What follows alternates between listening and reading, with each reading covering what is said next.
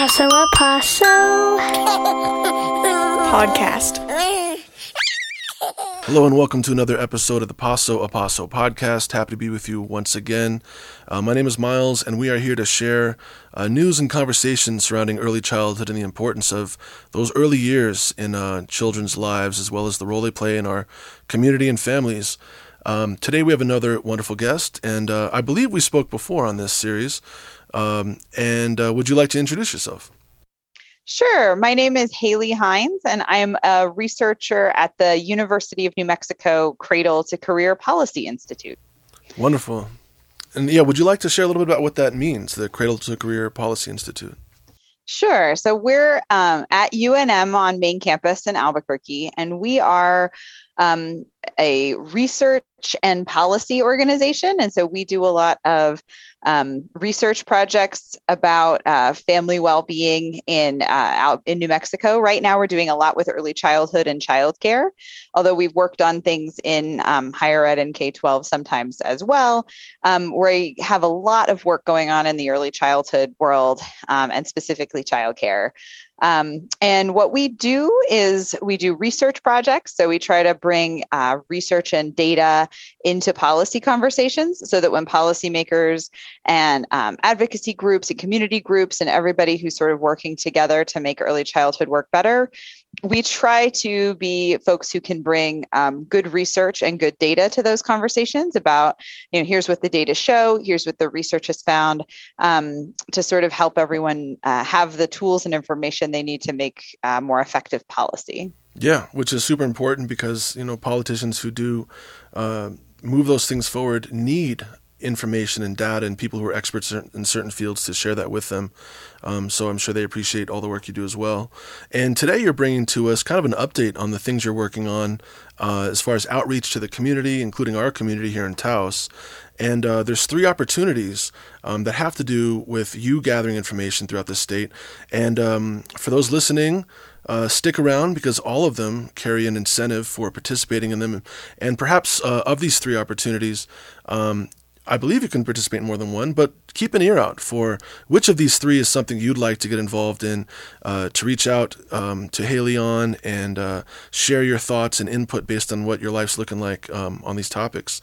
Uh, does that sound accurate? Yeah, that sounds that sounds great. Um, and, you know, when I said we do research and data work, sometimes that means looking at the sort of data that the state has collected, but sometimes it means asking families and childcare providers um, and, and that's the data. Sometimes the data that we really need is asking uh, families what's working for you, what's not working for you, and then we try to kind of systematically understand what we're learning. Mm-hmm. Um, and so we have several projects going like that right now, where we're uh, out trying to be out in a in Delta safe ways, trying mm. to be out in the field, gathering. Um, gathering information from the people who know in this case you know families and childcare providers um, so do you want me to should i jump into talking about well, some of those possibilities yeah, absolutely yeah let us know um, so here's the first sure. of the three for those listening uh, three opportunities and here's the first one so I'm going to start really general and then go to more particular. So this this opportunity is for uh, any family in New Mexico with children five and under. Um, so this is a family survey, and what we are trying to understand with this project is for families who have young children does the does the child care available in their communities meet their needs? Mm. is there enough of it? Is it the kind of care that they want? Is it culturally appropriate? Does it have hours? And um, so it's and and sort of if they were to, could wave a magic wand and have the child care that they would most hope for for their families what would that look like? Because there's a lot of investment going on in child care right now. Um, you know i think we're lucky to live in a state where a lot of um, pandemic recovery dollars and things are flowing to expanding and supporting the child care sector but we know that not all families, no, like one size does not fit all with childcare. Not all families want the same things. And so we hope that as more investment comes into the childcare sector, we can bring some helpful data about, you know, yes, we need to invest in you know centers with traditional hours but what we really also need is nights and weekends mm-hmm. for example perhaps if that's what we hear from families in this survey um, and so really trying to hear from families about who's left out of the child care sector that we have mm-hmm. um, and and just what families have to say about their experiences and this survey is i should say not just for families who use some kind of child care we also really want to hear from families who don't who stay home with their kids who use you know grandparent care because um, we want to understand that too like if yeah. you don't use child care is that because um, because you just don't want to and what you you know your system that you have is working great or do you wish you could use some childcare but it's so expensive that it doesn't make sense for your family like totally. we'd kind of like to understand we think there are probably some families who are very happy not using it, but maybe some families who would use childcare if the sector were a little different, if it were more affordable, or um, you know the hours were different, or something like that. Sure. So just to reiterate, um, if I can, real quick, first hmm. opportunity wanting to learn from you and family members uh, who take care of children who are under five. Uh, there's a survey and wanting to help learn about what do we want to see in our community as far as childcare. Is it enough? Are there some ideal situations or opportunities um, regarding uh, environments to bring your kids that don't exist? And then how can that information be gathered and used to influence where money goes in the future? Yeah, yeah. Cool, so that's you. one for all. If you're listening and there's a um, you have a child five or under, like this is, uh, we would really love your input. And so we'll link to that survey in the sort of show notes from this That's episode. Right. And yeah. So if you pull up the Paso a Paso podcast on your podcast app or the internet, there'll be show notes with links to each of these opportunities.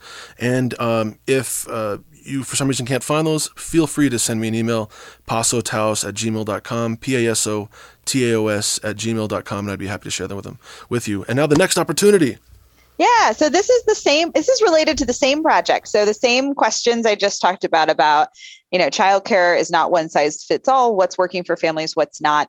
In addition to our survey, which is for everyone with young children, we also are um, doing focus groups and interviews to go a little bit deeper with Native American families with young children and families who live in tribal communities. So we um, you know, our sense is that the needs and gaps and challenges are not the same for everyone. And that in particular, um, Native American and tribal communities may have very different childcare needs than the general population that need to be considered. Um, you know, I think there's been a lot of recognition of this and the creation of the new early childhood department um, and the creation of the assistant secretary for tribal early childhood education um, position and so, as part of honoring that, we want to make sure that we pay a little bit of special attention in this research to those Native American family voices. And so, in addition to the survey, which is for everyone, we're also doing some additional focus groups and uh, interviews with uh, Native American families with young children. And so, yeah. you can also take the survey, but we would also like to just go a little bit deeper and and do an additional do some additional focus groups and interviews. So that's a particular opportunity um, for Native American and tribal families with young children. Wonderful. And like you said, is that first one is open to everybody with children under five and under, and it's a, a survey. Essentially, they click a mm-hmm. link and fill in some information. This one, focus groups, meaning uh, conversations with mm-hmm. individuals who are part of the uh, Native American community and have young children. And um, I'll be happy and excited to pass this along to uh, Tiwa Babies and some of our early home visiting groups from the Pueblo. And they have a great um, early learning uh, committee uh, group that um, they'd likely be willing to share this with also. So, in addition to being in the show notes, we will share those links as well. And we're we're doing so great on time, Haley. We thought we were going to go over, but I know uh, we're doing really well because we're already on to our third opportunity, which means that afterward we might even have more time to talk. Perfect. Perfect. Um, so this so the first two have been for families with young children. This is a little bit different because this opportunity is for um, childcare providers who provide childcare in their homes. So this is specifically for home-based childcare providers. And this is another study. It's also funded by the Robert Wood Johnson Foundation. Both of these studies are, but it's the same funder. Um, and we are interested in how um, and to what extent uh, home based childcare providers access the child and adult care food program, which, for those listening who might not be aware, is a federal program that reimburses home based childcare providers for some of the costs of providing healthy meals and snacks. So it's a um, a federal program that aims to help make sure that kids in childcare settings are getting healthy foods and snacks. Um, but we know also that home and home-based childcare providers um, are a really important part of our childcare sector in terms of that's where a lot of families use, especially always, but especially during the pandemic. A lot of families have turned to these smaller care environments, um, and so we want to make understand a little bit more about how how home-based childcare providers connect to support services such as the child and adult care food program and to, we are interested in talking to home-based providers both who do use CACFP, this food program, and who don't, because we're interested in both things. We're interested in the experiences of providers who've used this program who might be able to tell us yeah i use it but it's you know it's really hard to do all the paperwork or it works really great and i love and appreciate this program it could be any, um, any mix of those things Yeah. or providers who have chosen you know not to become sort of formally registered with the state who have chosen not to participate in some of these state systems because um, we really want to understand um, what's behind that decision too and what leads people to decide to opt into the system or not opt into the system Yeah. so we're really interested in getting a mix of both what we would call registered home providers, home providers who who are registered with the state and and often are using CACFP generally, Mhm. um, and those who aren't, those who are providing much more informal care, because we we just like to to understand more about both of those lines of decision making. If that Definitely. makes sense. Yeah. Thanks for clarifying that. And um, uh, again, just And in, I- yeah, we'll go for it. I don't think I said exactly what we wanted to do with these. I think I said a lot about the research questions, but this is also focus groups or interviews. yeah. So these are conversations. Well, maybe these we'll talk about- conversations. And maybe we can share a bit about that, you know, kind of what will happen this information in, you know, after we wrap up the third one, you know, because it is all connected in that way. Mm-hmm. Um, and so, again, just to uh, throw another um, rephrase on it, um, this third section is a focus group. It's a conversation rather than just being purely a survey with people who are home based childcare providers. And as you said, that basically means taking care of kids who are not directly your own. Is that a good way to think about it?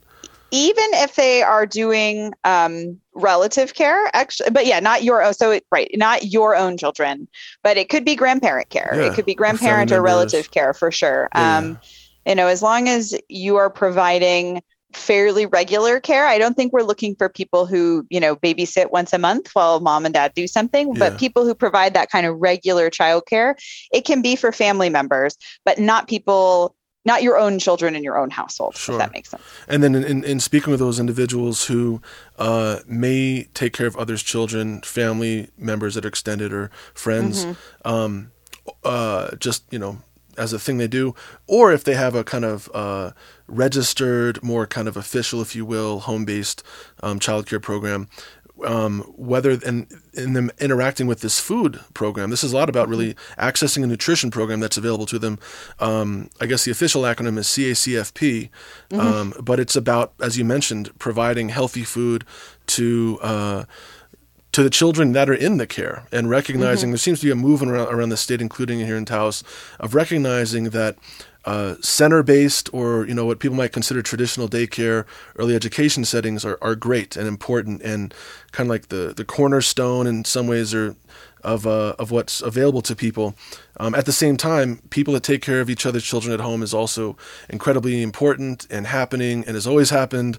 And how can um, those in any uh, area of that world um, support those who are doing that um, with uh, reimbursements for nutrition and things like that. Um, it's something that our listeners may have heard of a couple episodes ago, and we interviewed Monica Trujillo, who locally is working on that, wanting to connect and, and connecting with people who do home based care. Um, but it's a great conversation, and all of these do lead into uh, informations, whether it's qualitative or quantitative, and what will happen with the feedback and the information you receive to kind of bring us full circle because we talked a little bit about that and the way in which it might educate politicians who can make better decisions about where money should go. Is that is there more than that or is that kind of it? Yeah, I, as researchers, um, we try to be researchers who are um, who try to make our work really relevant. So we are less the kind of researchers who, you know, kind of publish in a journal and that's it. We we work hard to make sure that our uh, the studies that we do and the sort of research and the things we learn end up in the hands of people that can use them.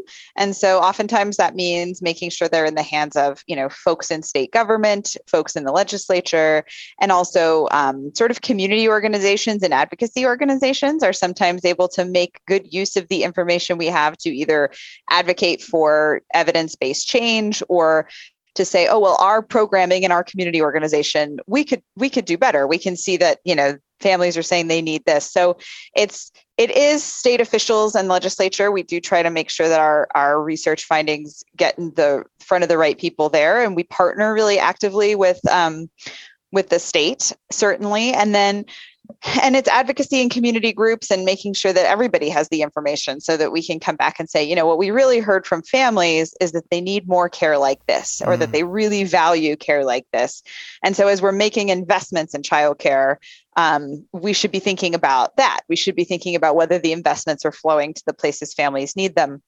Or in terms of the nutrition project um, you know we know that we need to support uh, a really a sort of well supported home based childcare sector. We talked to these providers, and here's what they said about you know how these systems work for them or don't work for them or or why they choose not to participate and and so that we can think about what are the policies at every level you know including um, you know what are the policies at the federal level that are that get in the way um, and what are you know the various um, sort of sets of policies and structures and groups who need to know the information that we're hearing from families in the field and from home-based childcare providers. Yeah. Well, thank you so much for um, you know making all the efforts you do to try to gather information from the communities across the state. Um, I'm sure it's not easy, and um, all of the efforts uh, are you know always in progress, and hopefully little things like this discussion aired here in Taos and on our podcast help out um, and if you are not, you know, as a listener, if you're if you're not um, feel like the best match for some of this feedback that they're seeking, uh, to be proactive in your own community and state, pass this information along to someone else. Um, again, let them know, pasotaos at gmail.com. Um, and uh, we hope to connect you with Haley and this information, and and you can get your incentive. I think everybody that participates in each of them uh, is um, able to receive a twenty dollar gift card. But really, mm-hmm. the the larger um, output and outcome from participating in these opportunities is that you are helping to inform how to make our communities better, and that's why this podcast exists. That's why Haley's working. That's why you're listening, because we are a community and we need to have information to share with each other so that we can bring that information up the chain to those who make the, the money and policy decisions and, and help us all out for a better state. So thanks so much for your time again, Haley. And uh, any last words today? No, but just thank you so much for having me, and thanks to anyone who hears this and and considers participating. We we need to hear from you so that we can uh, so do our jobs better. Thanks. Lastly, as, as, I mentioned before, the, all these links and information will be in the show notes. Uh, so if you find the Paso Paso podcast on your favorite podcast app, or just you know search it on a web browser, uh, some people often refer to as googling something, uh, you'll find it, and there will be links. Also, we'll put it to the blog of pasotaos.org. Thank you again, uh, Haley, for your time and all the work you do, and, and we'll stay in touch about all your activities, and hopefully uh, some good feedback comes from this conversation. Great. Thank you so much, Miles. Paso a paso. Podcast.